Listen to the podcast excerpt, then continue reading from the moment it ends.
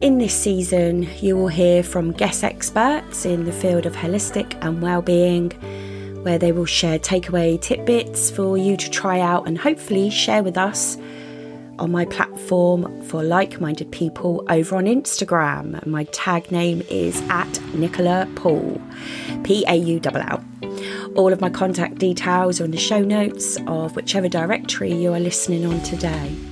There will also be solo episodes from me on how to work through any emotional blocks you might be having, guided meditation tips and advice, and many more grounding and vibrational energy episodes.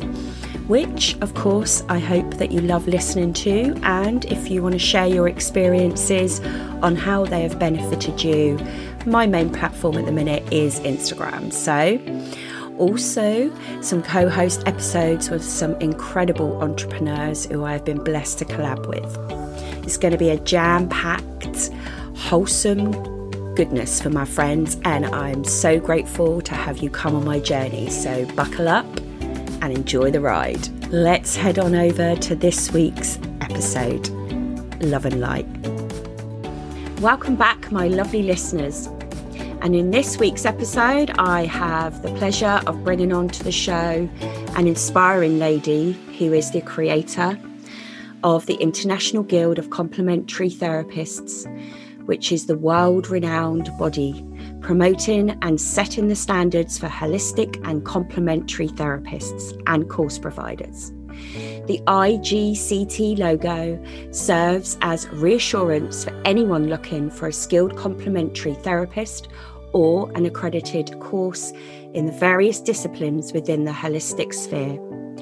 All therapists and courses listed in the IGCT directory are approved personally by the Guild. She has owned and run the British Academy of Reiki for nearly 10 years, as well as being the owner of the Ashby Holistic Centre in Leicestershire. Marion is her name, and she is also an external, an international best-selling author of 11 spirituality and holistic therapy books.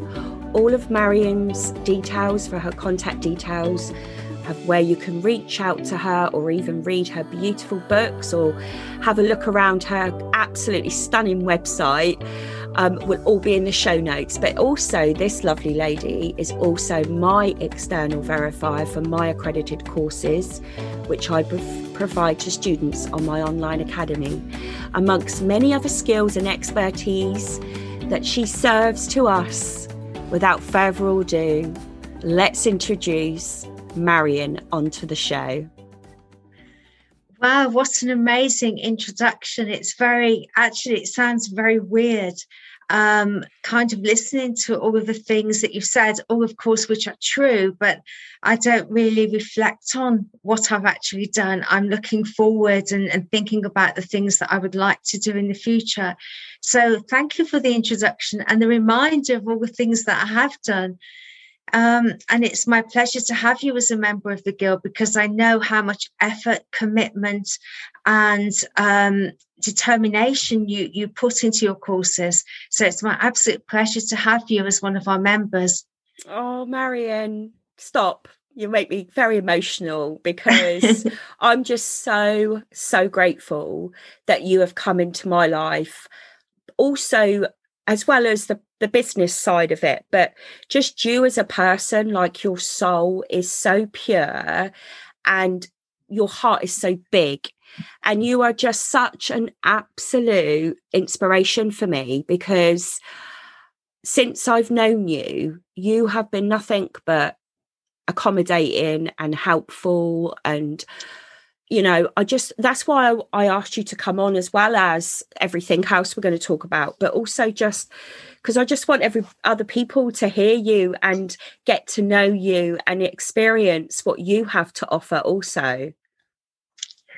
Wow this is why one of the reasons why we actually created the guild because we were my husband and I, say we so it's mostly me because I'm the face of the business. I'm the one who works with the therapist works with the holistic sector and has that understanding.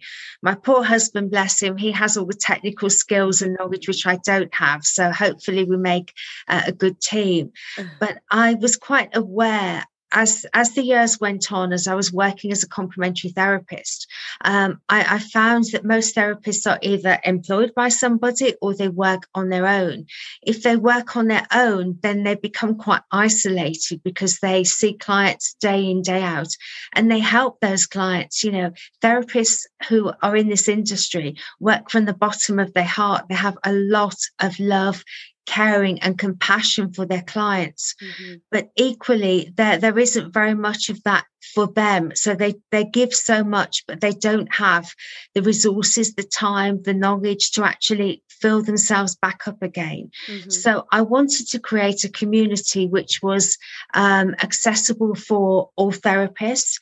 Um, i wanted to create somewhere that they would feel comfortable. So we have a forum we have um, you know uh, these kind of like bi-monthly meetings or chats that people can join in.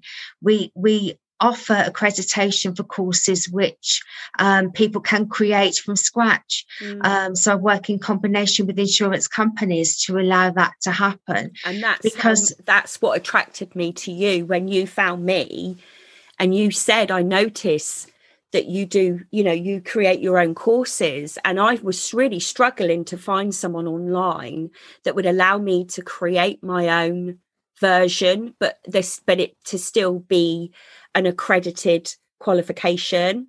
Yes. So that's where you came in for me. Sorry, I just wanted to jump on in with that part because that's that's that's the bit that drew me to you as well. Yeah, I don't think there should be any restrictions to learning. Um, some people have a problem with distant or remote learning. And I think that so long as the course is well written, mm-hmm. as yours is as well, it's very Thank well written. I enjoyed reading it. Um, there should be no restrictions. People mm-hmm. should be able to learn no matter where in the world they they live. Yeah. So they could live in a you know a poor town somewhere in the middle of nowhere yeah. where they don't have access to many resources, or the nearest town could be 50 miles away and they may not be able to get there. Mm-hmm. But there's no reason why those people can't educate themselves, that they can, then, then they have the tools and resources they need to lead a better life, either whether that takes them to a, a different job um, or whether it just changes them or helps them individually. Mm-hmm. So that's very, very important um, to me, really. Yeah. Yeah. I mean, that is your your concept of the reason why you bought, you know, obviously you created um your platform is very similar concept to the reason why I created my platform for study and learning is that same concept of it can you can reach anyone around the globe as long as they have a laptop and a decent internet. The rest of it you know can be at their own leisure as well. And you know for my courses it's not about there's no time frame with it um but as you know obviously you know but they can do it as and when they want to. And that was another reason as well that really appealed to me with you is you gave that option as well for for learners you know? Yes. Yeah absolutely. You know gone are the days where people can give up their evenings or have time in the evenings to mm. go to mm. college yeah. um, you know the weekends etc life has changed you know people go online so much more and people shop online now mm-hmm. and so it's great to be able to learn distantly or remotely. It's it's lovely to have that opportunity. And mm-hmm. I completely agree with you by not having time restrictions on completing a course, yeah. then that really kind of takes the pressure off lots of people because you know things happen in life. Mm-hmm. It might be that you set out with the intention that you want to complete a course in four or five months, but you could go through a divorce, a bereavement, a yeah. job loss. Yeah. Anything can happen mm-hmm. that can hinder your progress. So why should you be penalised for life events? Mm-hmm, exactly. I want to actually go back to the beginning, Marion. Um, okay. Before before all your beautiful creations. Who who are who is Marion? Who is the face behind all of this? Who are you? Oh gosh, okay.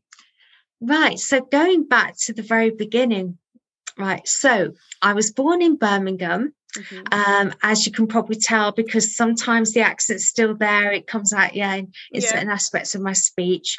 My dad um, was Polish. He had come over here after the war. He'd been a prisoner in Siberia and he had, I would say, post traumatic stress, quite significant mental health problems in those days, there wasn't any treatment, things weren't recognized. And I remember growing up feeling embarrassed by him because he would have these anger outbursts. Um, he would, he was never kind of angry towards the family, but it would be an emotional outburst where he would occasionally punch the wall or just have to get out of the house. He didn't like to be confined. He was always out and about. And I just remember being quite young and just wanting my dad to be the same as other children's dads you know calm relaxed etc mm-hmm. so i guess in that way it was very difficult but as i became an adult it made me realize how difficult it had been for him mm-hmm. um i I'm just trying to sort of think what else happened in my youth. My dad became ill when I was nine. He had a massive stroke. And so I became a child carer too, which was naturally quite hard. So I grew up in some ways an adult as a child, mm. um, but I also obviously felt I had some catching up to do. I was also, um, I guess, a little bit strange because I knew things that were going to happen.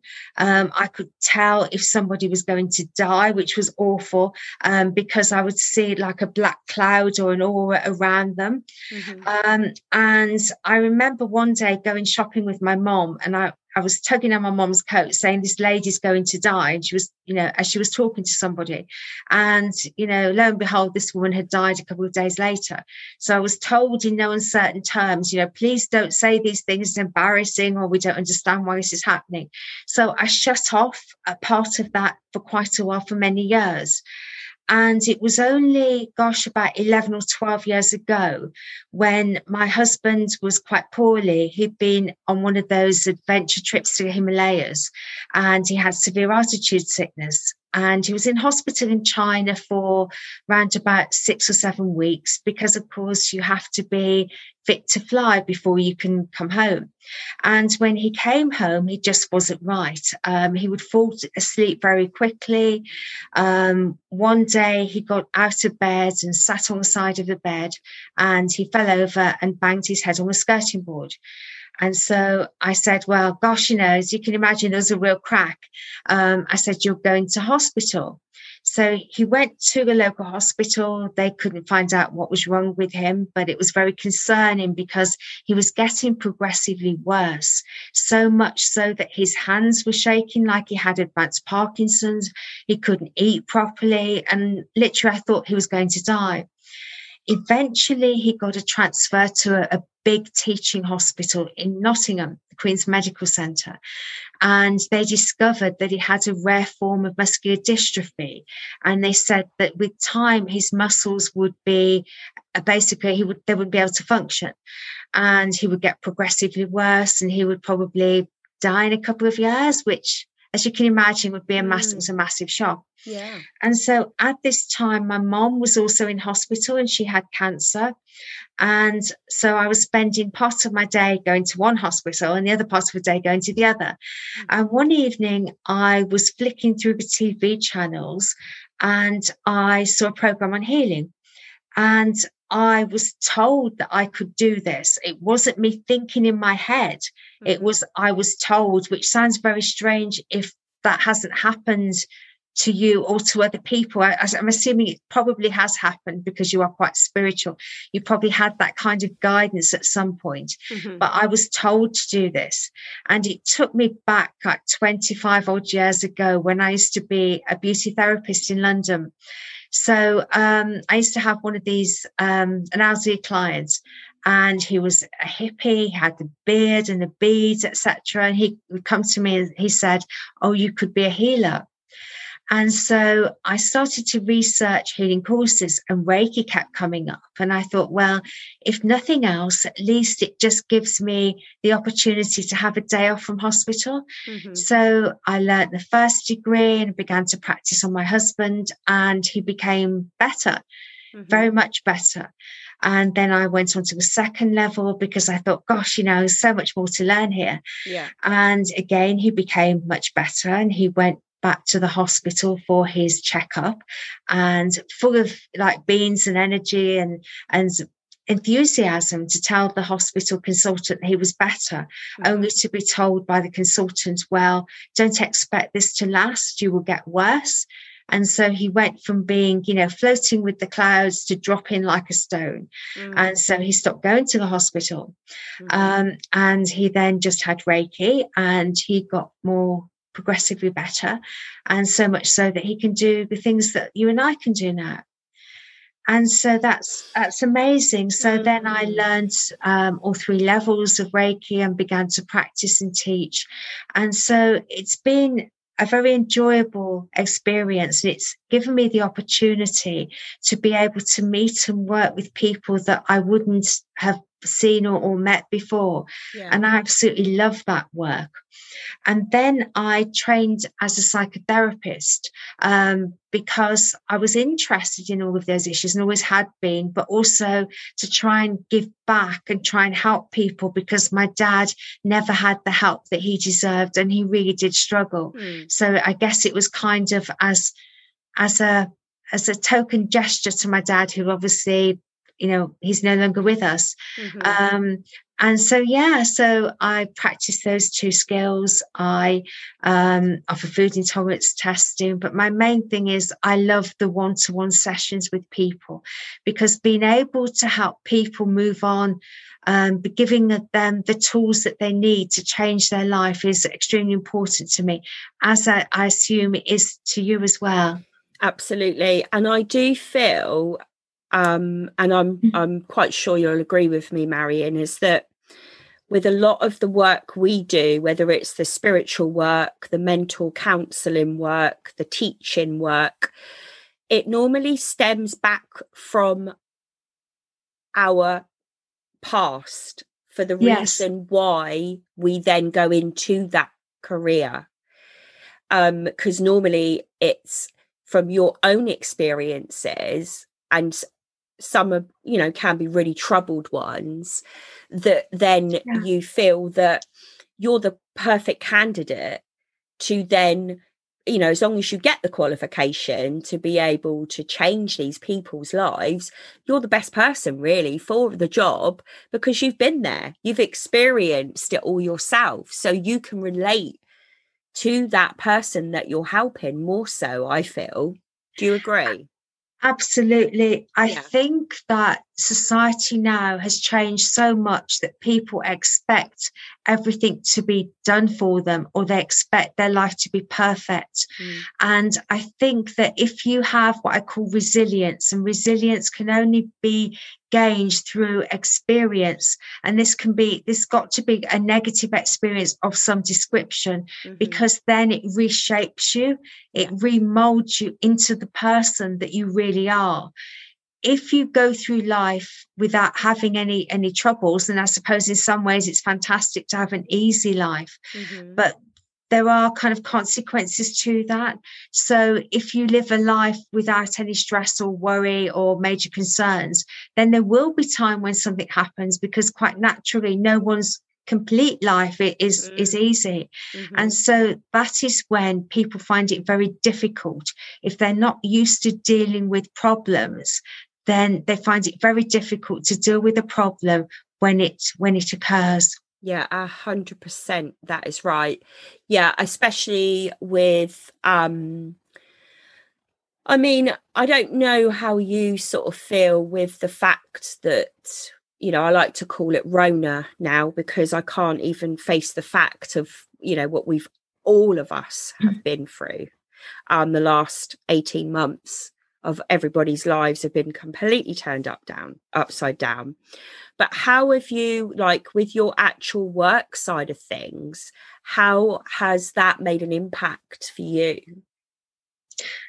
it's made me feel quite sad that people need this help. Mm-hmm. And to be honest, there really isn't very much available on the national health system. Yeah. We are so lucky to have this, this kind of like, you know, the national health system that we have here. Yeah. We're extremely lucky. However, I, I, feel that it needs to be updated in some way. Mm-hmm. But I mean, I guess that's more of a kind of like political argument because where would the funding, etc., come from sure. this? Mm.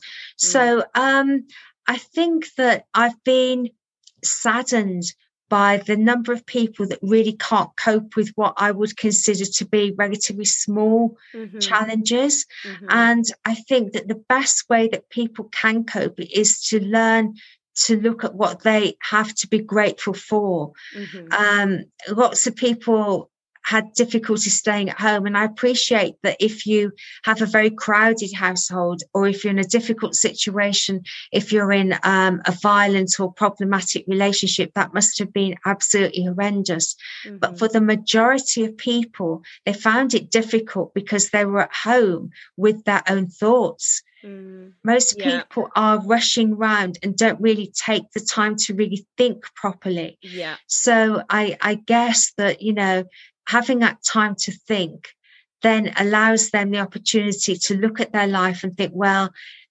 do I want to carry on like this? Do I want to carry on with my job, with my relationship, you know, or do I want to make certain changes? So people have been coming to me to help them cope either with a situation that they can't feel that they can't change. Mm-hmm. Because of course there are things that people can't change. You can't change if you're you can't change a situation if you're a carer for somebody that's very sick, but you can mm-hmm. change the way that you think about it, mm-hmm. the way mm-hmm. that you deal with it.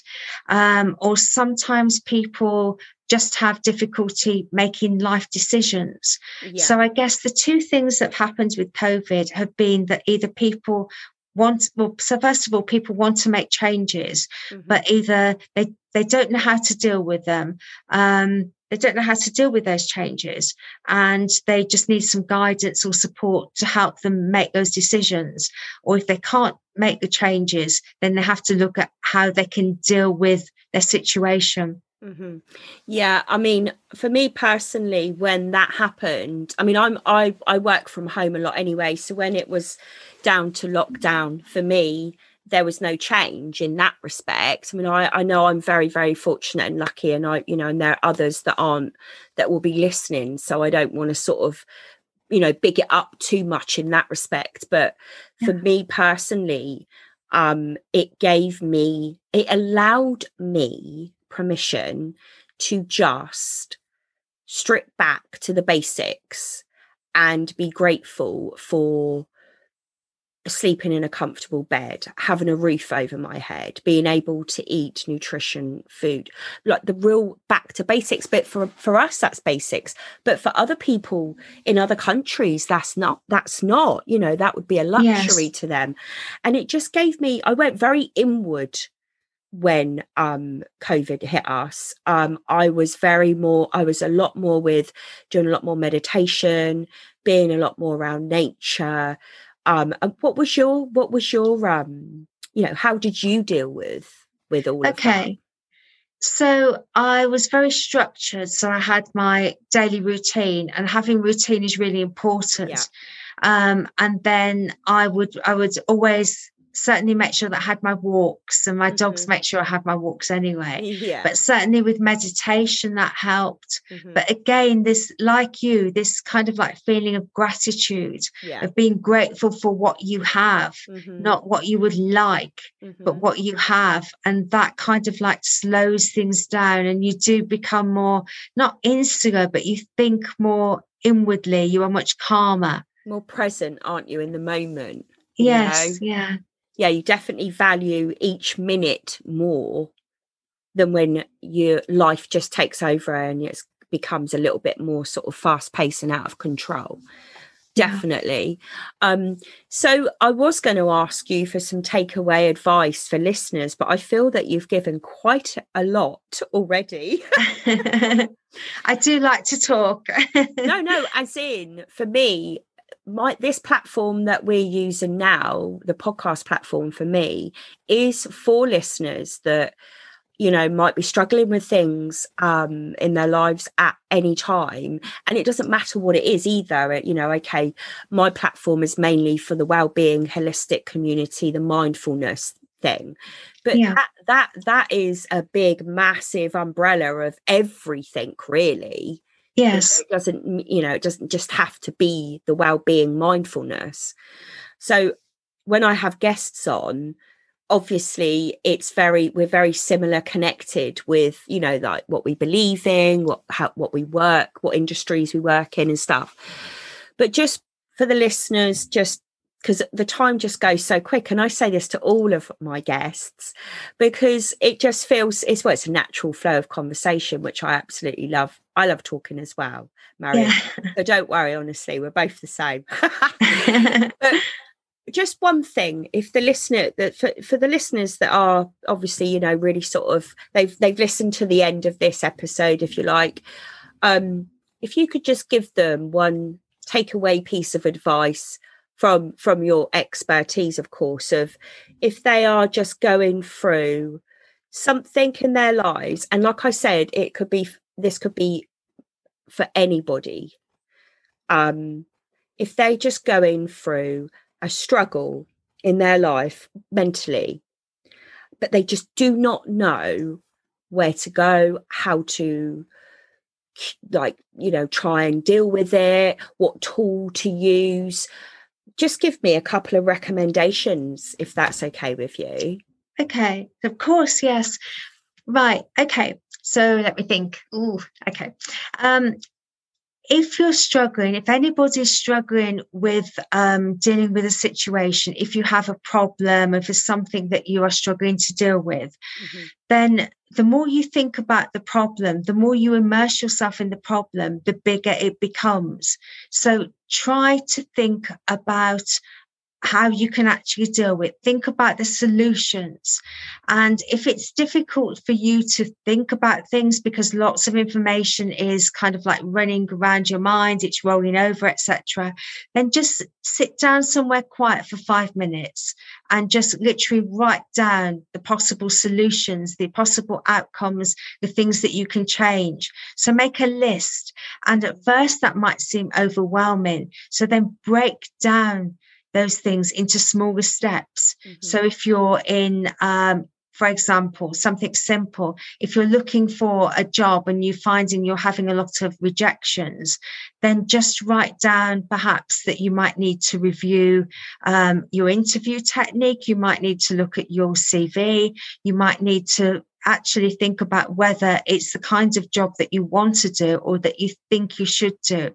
So evaluate everything, break it down. And then the most important thing is to actually take action, do something about it. Because if the information is just in your head, it's not going to make any difference.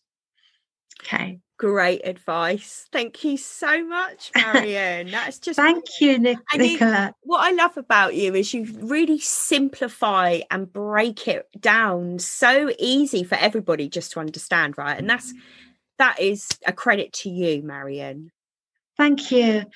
Thank you very much. It's been it's been my pleasure to actually meet with you today. And we, I love our chats anyway, whether they're, you know, in this format or something else. Yeah. So it's been my pleasure. Yeah. You're absolutely welcome. So, before we go, say goodbye to the listeners, but also, Marion, let the listeners know where they can reach out to you. Okay, so um, you can reach out to me at the British Academy of Reiki. And do you want me to give the website or? Yeah just just reel it all off because it's all going to be in the show notes anyway with the links and everything but it would just okay. be nice just to sort of let us let the listeners now know whereabouts to get get hold of you. That would be email address as well whatever do you know what i mean? It doesn't matter yeah. Okay so i can be found at the british academy of reiki so that's british academy of reiki www dot yeah. british academy of reiki.co.uk yeah. Um, and also the International Guild of Complementary Therapists, and that's www.therapyguild.info, mm-hmm. and also Ashby Talking Therapies, which is um, again www.ashbytalkingtherapies.co.uk. Perfect. Thank you very much for listening. I hope I've given you all some tips and some advice. Um, the most important thing is to stay stay positive and look forward to the future and um, try not to look back too much because then you'll stumble. Oh, thank you, Marion. It's thank you, absolute, Nicola. Absolute pleasure. And to everyone that's been listening today, thanks for your time also as well. And we really hope that you have took some amazing and inspiring uh, takeaway tidbits from myself and Marion. And like I said, all our show notes are going to be in um, wherever you're listening today on your podcast. Um, so yeah, reach out to Marion if there's anything that you know you just maybe need a bit of guidance with or something else. So till next time, my lovely listeners, love and light.